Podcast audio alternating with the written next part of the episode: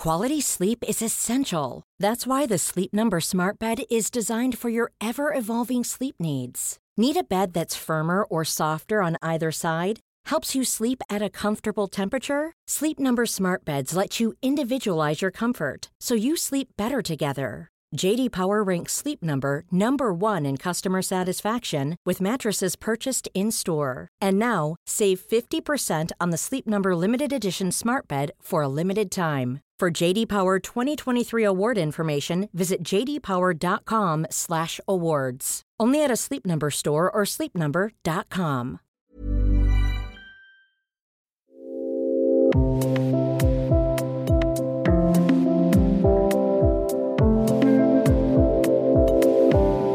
Alle sind auf der Suche nach irgendwas. Nur nach was ist oft nicht klar. Herzlich willkommen zum Yoga Easy Podcast Besser Leben mit Yoga.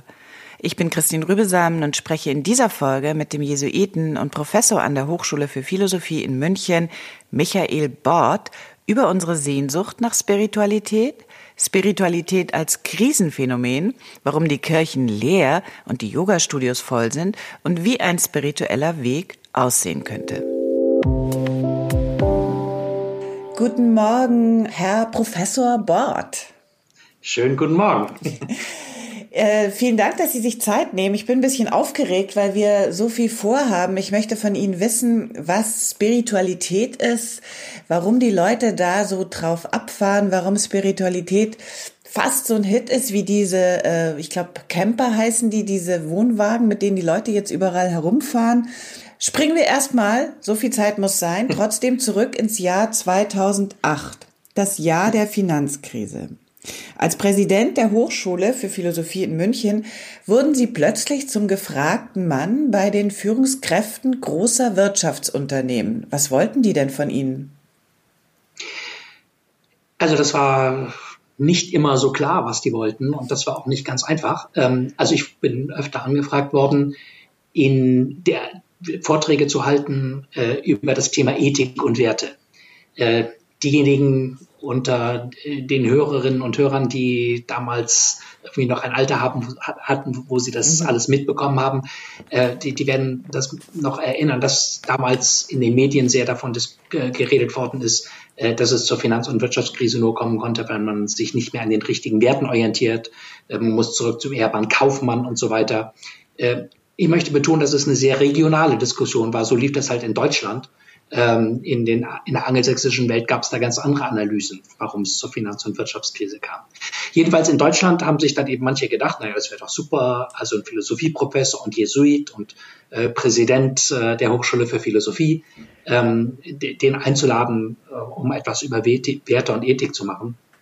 Und je länger ich das gemacht habe, desto schaler wurde die ganze Sache.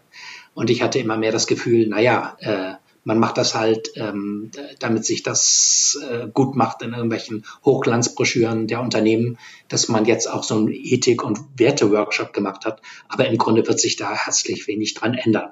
Äh, und das war im Grunde eine relativ frustrierende äh, Erfahrung. Ich möchte mir jetzt das mal vorstellen. Sie kommen da als Jesuit in ein Büro, ergonomische Stühle, alle trinken teures, stilles Mineralwasser, haben ihr iPhone in der Hand, sind wahrscheinlich schon eingecheckt auf die nächste Maschine nach London oder auf die Malediven.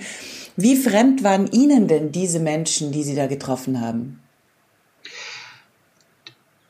Also zunächst war, war das schon fremd, äh, gerade wenn es um Ethik und Werte ging, ähm, weil ich das Gefühl hatte, ähm, das ist im Grunde eine Wissensvermittlung, die ich gemacht habe also die, ich habe da halt Vorträge gehalten mit PowerPoint-Folien, das kannten die alles. Das, die waren durchaus offen dafür und waren teilweise durchaus interessiert dran.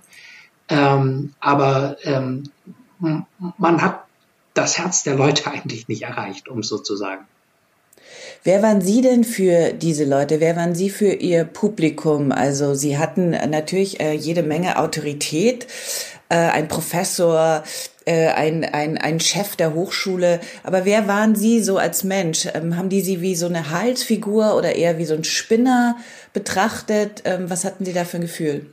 Ich hatte das Gefühl, ähm, dass sie das, dass manche das interessant fanden, aber so grundsätzlich das Gefühl war, man muss das halt über sich ergehen lassen, mhm. weil man muss jetzt halt was über Ethik und Werte machen, aber im Grunde ist das völlig egal. Äh, wenn die Finanz- und Wirtschaftskrise vorbei sein wird, dann wirtschaften wir weiter wie bisher und die haben, Leute haben ja recht gehabt, ja. Mhm. Also äh, es hat sich ja wirklich nicht groß was äh, geändert. Und insofern auch jetzt in der Corona-Krise in der Pandemie, ich meine, da gibt es natürlich auch Leute, die immer schon ein anderes Wirtschaften wollten und jetzt meinen, jetzt ist die große Chance gekommen, dass sich alles ändert. Und äh, ich glaube auch daran nicht, äh, dass sich da groß was ändern wird, mhm. äh, wenn äh, sich nicht äh, im Inneren der Menschen, im Herzen der Menschen wirklich was ändert. Und darum geht es ja bei der Spiritualität. Und deswegen war für mich der Wechsel von äh, irgendwie Vorträgen über Ethik und Werte äh, hin zum Thema Spiritualität, und das ist wirklich was anderes, äh, äh, war so wichtig.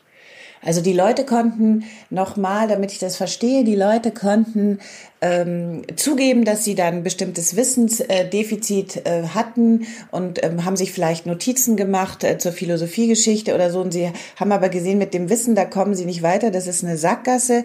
Es gibt ein Defizit, aber nicht nur auf der Ebene des Wissens, sondern auf der, es fiel das Wort Herz, wie sind Sie dann mit diesem Befund umgegangen? Wieso haben Sie umgesattelt und was äh, und auf und auf was? Also ich habe umgesattelt, weil äh, ganz konkret eine Anfrage äh, des Vorstandsvorsitzenden eines großen Münchner Konzerns kam, äh, der im Jahre 2010 auf mich zu ist und mir erzählt hat, dass die Finanz- und Wirtschaftskrise äh, große Auswirkungen auf die einzelnen Individuen, auf die Menschen im Konzern gehabt hat, weil er das Gefühl hat, äh, diese Erfahrung der Krise, dass im Grunde von heute auf morgen man in ganz schwierigen Szenarien äh, unterwegs ist, das hat die Menschen ängstlich gemacht, unsicher gemacht, äh, nervös gemacht, so dass sie gar nicht mehr wirklich konzentriert bei der Arbeit dabei sind und wenn das neueste Gerücht jetzt kommt, äh, alles, alle wieder äh, wild durcheinander schreien und nicht mehr wirklich richtig arbeiten. Und dass das ein viel größeres Problem für den Konzern sein wird, äh, als jetzt die Finanz- und Wirtschaftskrise. Also das, was die Krise in den Menschen ausgelöst hat. Ja, das, das fand ich nun eine, eine sehr interessante Frage, die erstmal mit Werte, Werten und Ethik nichts zu tun hat, sondern die Frage ist, äh, wie kann ich eigentlich in, in Spannungen, in Spannungen tätig sein? Wie gehe ich eigentlich mit mir selber um? Äh, was hilft mir eigentlich, äh, zur Ruhe, zur eigenen Mitte zu kommen? Äh, von dort her mein Leben zu gestalten und auch meine Arbeit zu gestalten. Hatten Sie äh, Skrupel oder kam Ihnen der Gedanke, dass Sie sich da auch einspannen lassen äh, dafür, äh, die äh, Manager wieder fit zu machen? Wir kennen alle dieses berühmte ähm, äh, Titelbild, ich weiß gar nicht, New York Times war es, glaube ich, die Meditation an der Wall Street, dass sie äh, die, die Manager einfach von ihren Ängsten befreien, damit die sich dann wieder so richtig reinknien können? Die Leute, die ich dort kennengelernt habe, das waren, also auch zu meiner Überraschung, das waren ja irgendwie Ingenieure, Juristen, Wirtschaftswissenschaftler, mhm. äh, das waren wirklich reflektierte und kluge Leute, mhm. das muss ich sagen. Ähm, und ich fand das hochspannend, mit denen über Themen ins Gespräch zu kommen, wie äh, über das Sterben, äh, mhm. über den Atem, äh, über die Meditation. Ähm, und ich fand, es gibt natürlich in der Öffentlichkeit dieses Bild des Managers, der irgendwie nochmal eine ganz spezielle Art von Mensch ist und von den Fragen ans Leben, die wir alle haben, überhaupt nicht betroffen ist. Ähm, und das ist, ist, ist ein bisschen schlicht.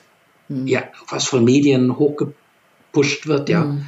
Ähm, aber im Grunde, also ernsthafte ähm, Manager, Geschäftsführer, äh, die ganzen Leute, die im Mittelstand, äh, familiengeführte Unternehmen führen, äh, das sind Leute, die, äh, die nachdenklich sind und die vor der Schwierigkeit stehen, äh, dass sie sehr viel äh, äh, arbeiten müssen äh, und sehr hart arbeiten müssen, äh, dass sie sehr viel Verantwortung haben äh, und dass sie auch schauen müssen, dass sie ihr Leben, was nicht nur aus Arbeit besteht, sondern auch aus Beziehung, Familie äh, und so weiter, dass sie das irgendwie gut auf die Reihe kriegen.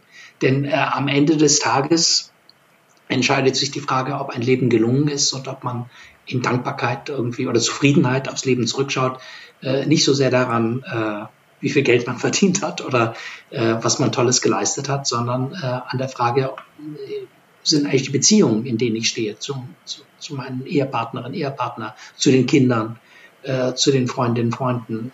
Wie, wie schauen die eigentlich aus? Mhm.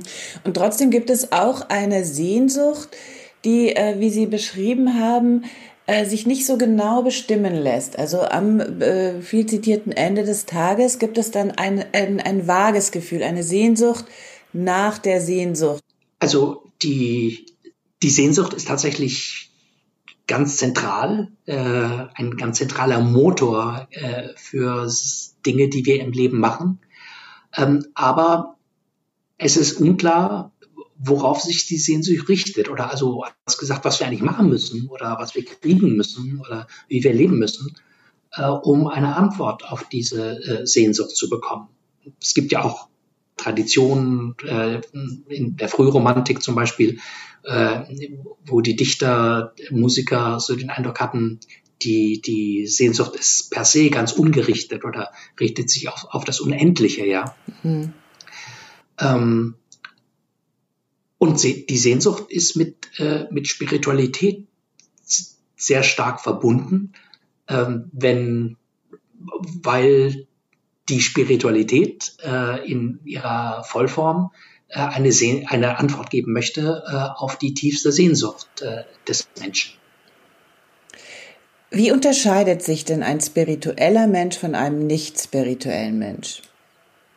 Also wir als Yogis würden vielleicht von einer Form, äh, wie das Wort schon heißt, äh, äh, Verbundenheit sprechen und das endet dann, da man auch niemanden auf den Schlips treten möchte, gerne mit einer Verbundenheit zu etwas, das größer ist als wir und damit sind eigentlich alle höchst zufrieden. Ähm, langt das schon? Ist man dann schon spirituell, wenn man dieses, dieses Eingebundensein in eine größere Macht spürt oder gibt es da noch mehr? Also das langt nicht nur, dass, wenn man das wirklich lebt, ist das schon sehr, sehr viel. Ich meine, ähm, ich, also viele Leute, die, die in Yoga-Studios gehen und Yoga machen, äh, die tun das ja nicht unbedingt aus dem Wunsch heraus, äh, eine Antwort auf ihre spirituelle Sehnsucht zu geben, mhm. sondern die tun das, weil sie etwas für ihren Körper tun möchten, Gemeinschaft, in Gemeinschaft mit anderen, mhm. die Problemzonen des Körpers äh, in Angriff zu nehmen. Aber die, der ursprüngliche Ort von, von diesen Yoga-Asanas äh, im Hinduismus vor tausenden von Jahren äh, quasi entdeckt oder erfunden, war ja Teil ähm, einer spirituellen Grundhaltung, nämlich der Teil, wo es um Körperübungen ging einfach. Mhm. Aber die, die Sache war ja viel mehr und viel größer als jetzt äh, Übungen zur sportlichen Fitness, sondern Übungen, die darauf zielen sollen, so etwas wie äh, die spirituelle Identität eines Menschen äh, zu entdecken.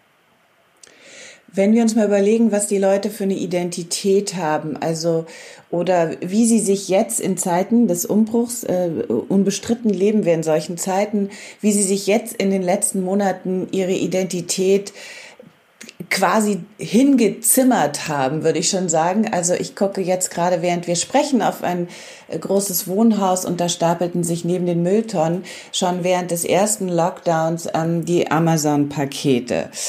Was unterscheidet Spiritualität von einem äh, Sofa? Wenn ich mich auch auf einem Sofa zu Hause fühlen kann und irgendwie gemütlich und das ist und das bietet mir Halt und äh, die Zuversicht, äh, dass es irgendwann wieder aufwärts geht. Ja, bestens. Dann, also, dann ist, äh, ja, na, also wirklich, also, wenn das so ist, dass jemand in Ruhe mit sich eins mit der Welt zufrieden auf seinem Sofa stundenlang verbringen kann, äh, ohne dass da eine innere Unruhe und Unzufriedenheit kommt und es sofort äh, vom Sofa wegtreibt, weil er gucken muss, was auf dem Handy äh, neue Mails gekommen sind und so weiter. Mhm. Äh, super. Okay. Also ich finde, die, die Frage ist nicht, das eine gegen das andere auszuspielen, finde ich, sondern aber wenn es darum geht, dass man meint, dadurch, dass man Dinge besitzt und sich kaufen kann, mhm. äh, zur Ruhe zu kommen, dann wird man natürlich ein Irrtum, einem Irrtum äh, äh, unterliegen.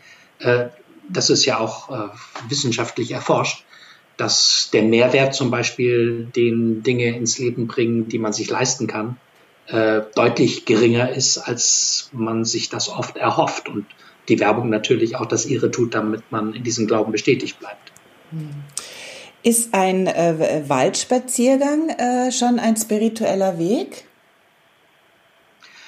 Auch das ist so. Ich meine, wer durch den Wald läuft und einfach nicht wahrnimmt, wer wie schön der Wald ist, ja, äh, sondern einfach nur vor sich hin grübelt oder seinen Hass schiebt oder was immer, ähm, das ist jetzt nicht besonders spirituell. Aber wer sich bemüht, ähm, sozusagen in die Wahrnehmung zu kommen, äh, ins sinnliche Erleben zu kommen, äh, die verschiedenen Herbstfarben oder Frühlingsfarben in den Bäumen äh, wahrzunehmen, äh, zu lauschen, welche Vögel äh, äh, dem Klang der Vogelstimmen mhm. folgen. Ähm, das ist, sind Wege zur Spiritualität.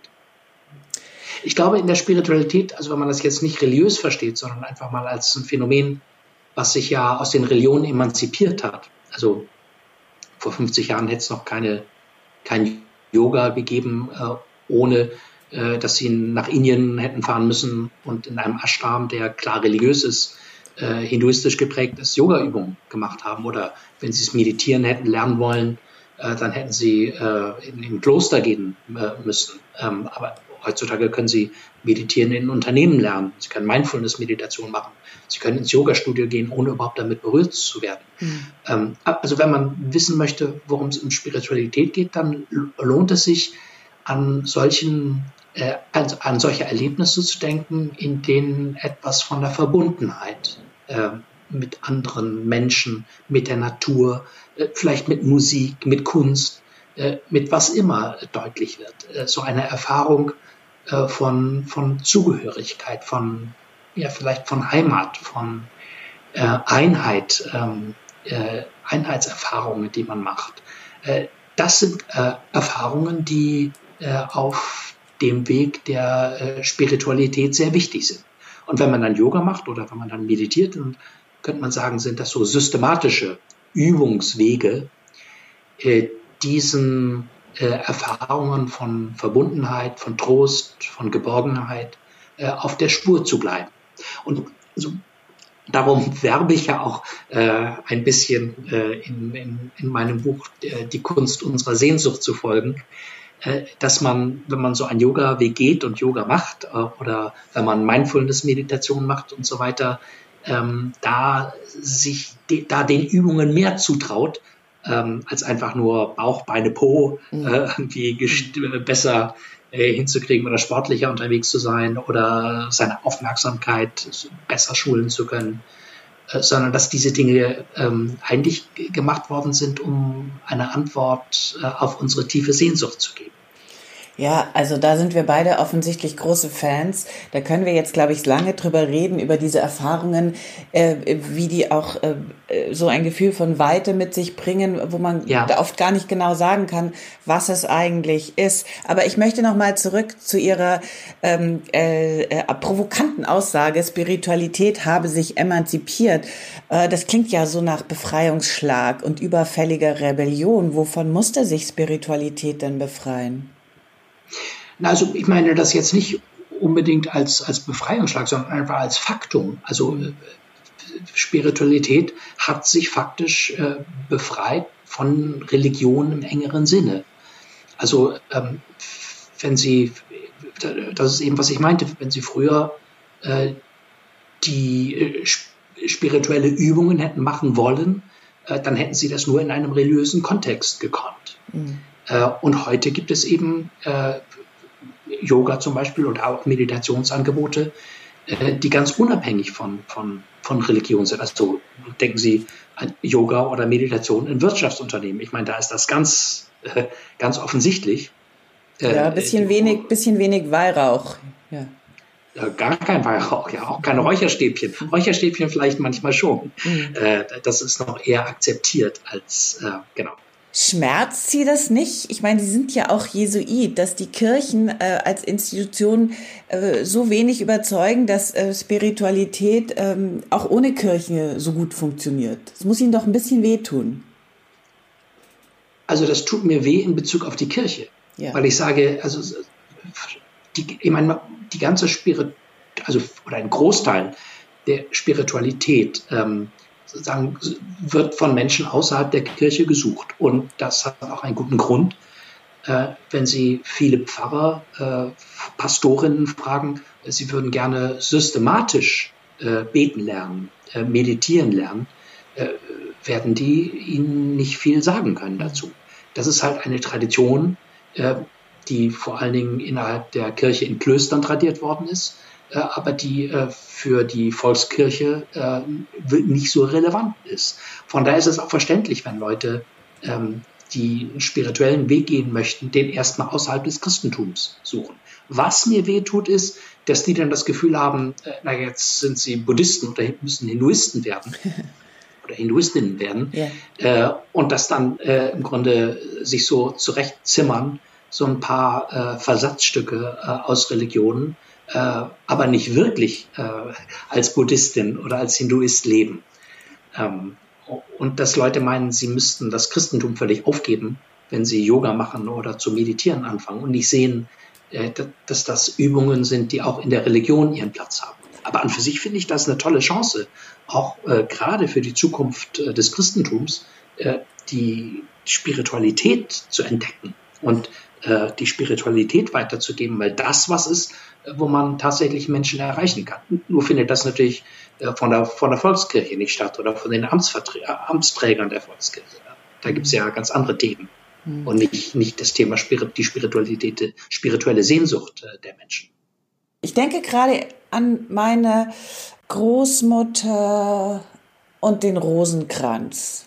Also ja. Das ist äh, was was ist das anderes als ein Mantra? Das ist richtig, das sehe ich auch so. Nur auch die Tradition des Rosenkranzes äh, hat deutlich nachgelassen. Also ich weiß noch, früher war das so, dass vor dem Gottesdienst äh, gab es eine Rosenkranzgruppe äh, von, von älteren Damen, die da ihren Rosenkranz gebetet haben. Ab und an hat sich ein Herr dazu, äh, äh, dazu gestohlen oder sowas. Das gibt's jetzt ja kaum. Also das ist ja auch eine Tradition, eben eine Meditationstradition, äh, die, die völlig abgerissen ist. Ja, das, das wird belächelt. Mhm. Ähm, und äh, wer da eine Form der Spiritualität findet, bestens. Mhm. Wie können wir denn auf unser Leben schauen? Wie kann uns denn Spiritualität jetzt im Moment tatsächlich helfen?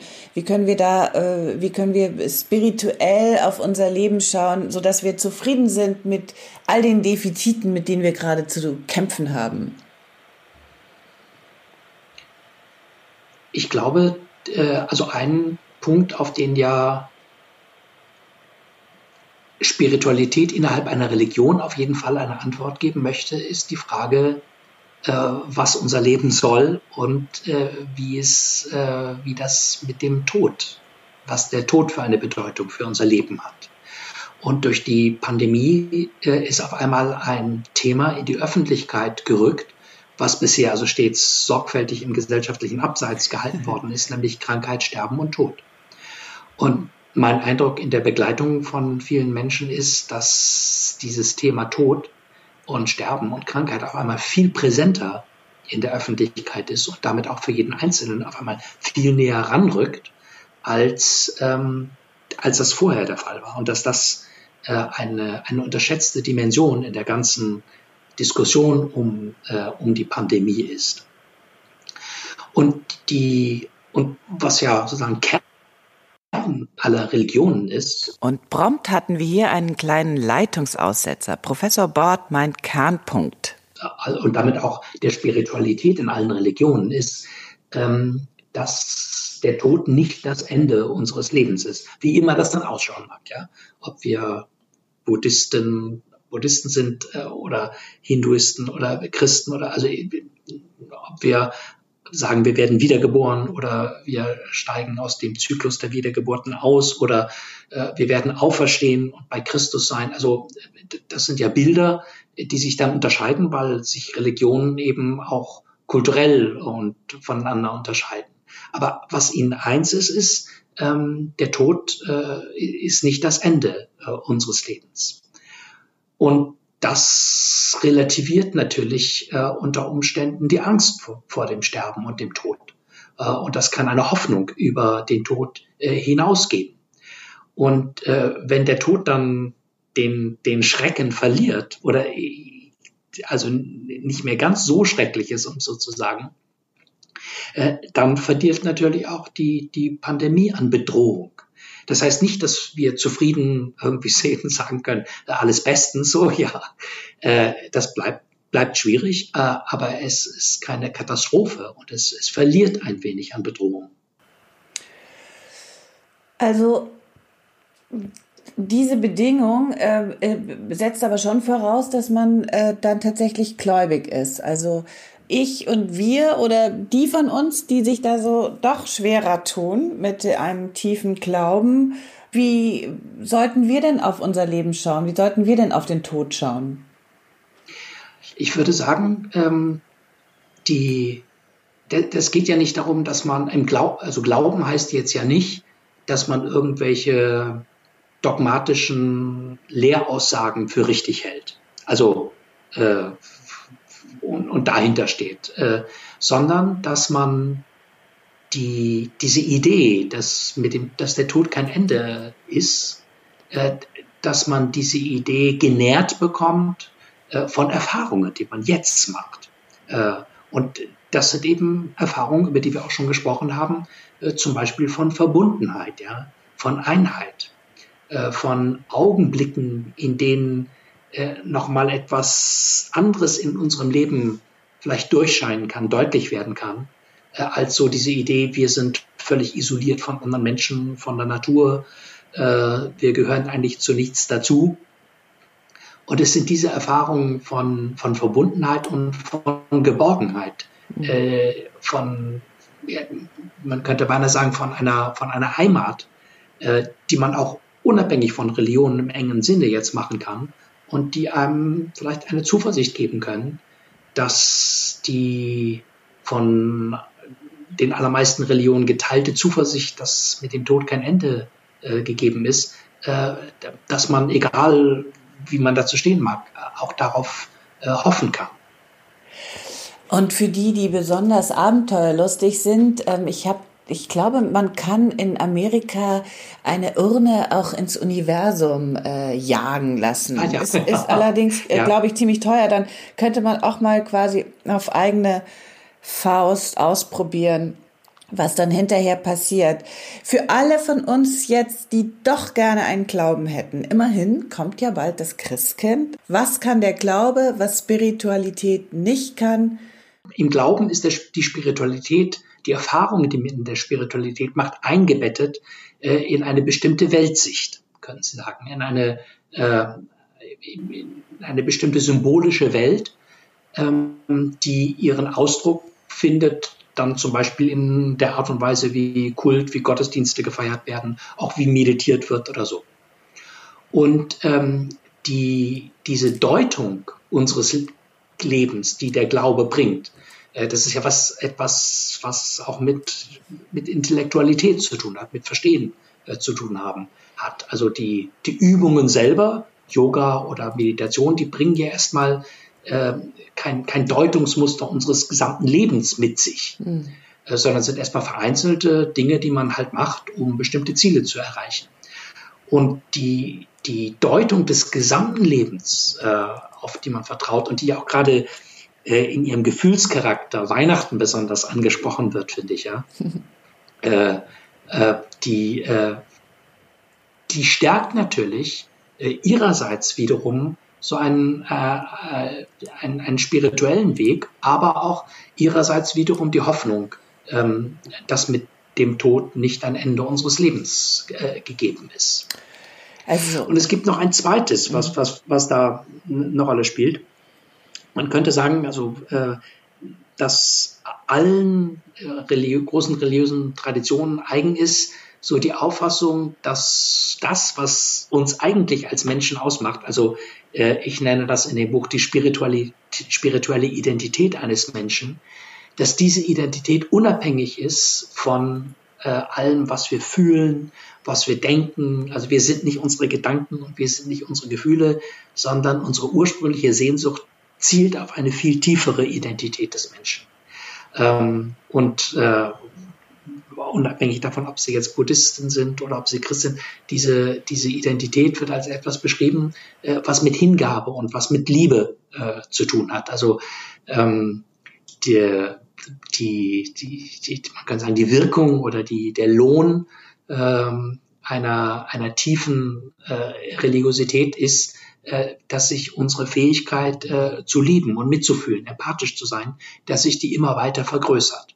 Und auch das kann etwas sein, was finde ich äh, hilfreich für, für Weihnachten ist, gerade wenn wir Weihnachten äh, nicht so feiern können, wie wir das gewohnt sind zu feiern ähm, und uns einsam fühlen oder Gefühle von Isolation und Traurigkeit kommen, äh, dass wir auf andere Menschen schauen, dass wir gucken, äh, nicht nur verhaftet sind in unseren eigenen Verstrickungen und Traurigkeiten und Gefühlen von Isolation, sondern dass wir äh, etwas für andere tun. Äh, fragen, ob es nicht Menschen gibt, die, auch wenn wir einsam sind, die unsere Hilfe bedürfen. Und das so etwas zu entdecken, äh, kann auch hilfreich sein äh, in Bezug aufs Weihnachtsfest. Also ich bin jetzt platt, ähm, ich unterschreibe alles. Ich unterschreibe in Ihre Kirche. Ähm, ich wollte eigentlich am Anfang noch äh, äh, anmerken, dass ähm, also eine Erklärung für den Erfolg von Spiritualität, das war ja auch was, was wir erklären wollten, dann offensichtlich auch unser Freiheitsdrang ist und der Wunsch, sich nicht unbedingt festzulegen. Das kam mir dann auch so ein kleines bisschen faul vor oder phlegmatisch. Aber jetzt, so wie Sie es jetzt beschrieben haben, gefällt mir das eigentlich viel besser. Ähm, Ganz zuletzt, haben Sie heute schon meditiert oder heben Sie sich das für abends auf oder wie sieht Ihre Praxis aus? Also meine Praxis sieht, so aus, dass ich in der Früh aufstehe. Also ich stehe gerne sehr, also wirklich früh auf, äh, dass ich dann einen starken Kaffee trinke, also ganz und gar nicht Yogi-mäßig, äh, dass ich dann äh, so 20 Minuten, halbe Stunde Yoga-Asanas mache und dass ich danach äh, halbe, dreiviertel Stunde meditiere. Das ist so der tägliche Tagesbeginn und dann geht's los. Großartig. Und abends dann Tagesschau oder äh, haben Sie noch für abends einen Tipp?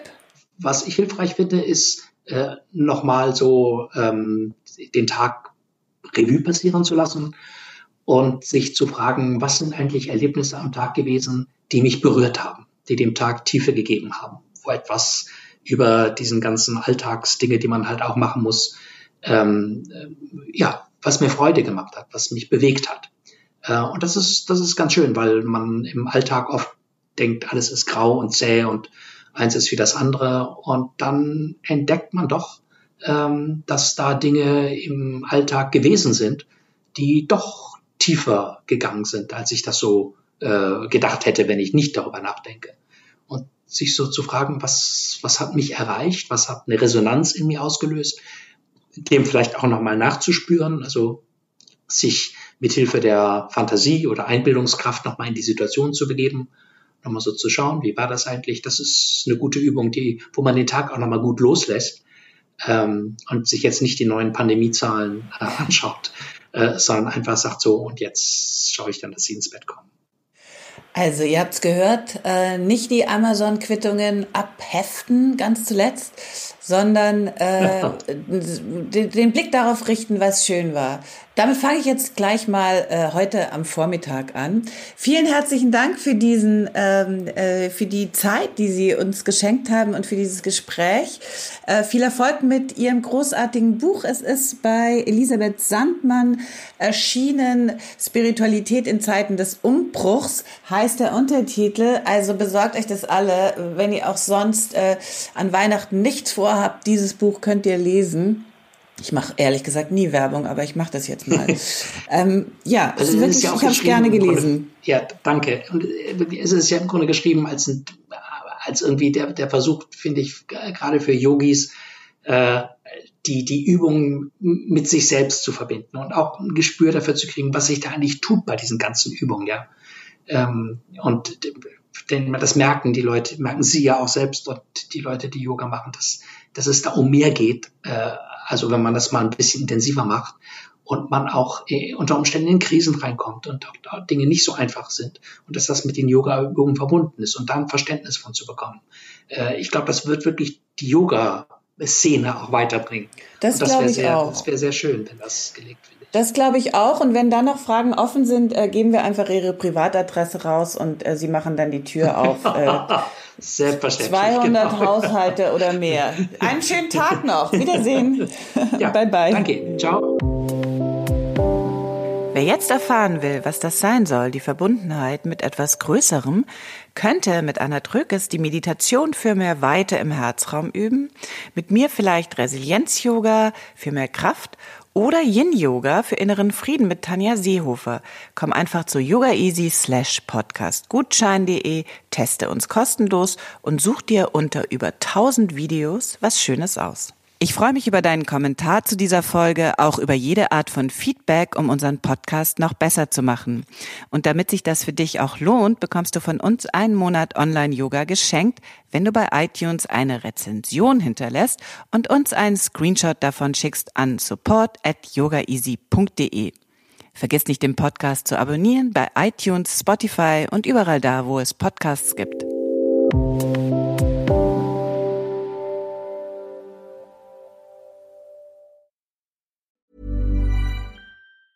Mom deserves the best, and there's no better place to shop for Mother's Day than Whole Foods Market. They're your destination for unbeatable savings, from premium gifts to show-stopping flowers and irresistible desserts. Start by saving 33% with Prime on all body care and candles. Then get a 15-stem bunch of tulips for just $9.99 each with Prime. Round out Mom's menu with festive rosé, irresistible berry chantilly cake, and more special treats. Come celebrate Mother's Day at Whole Foods Market.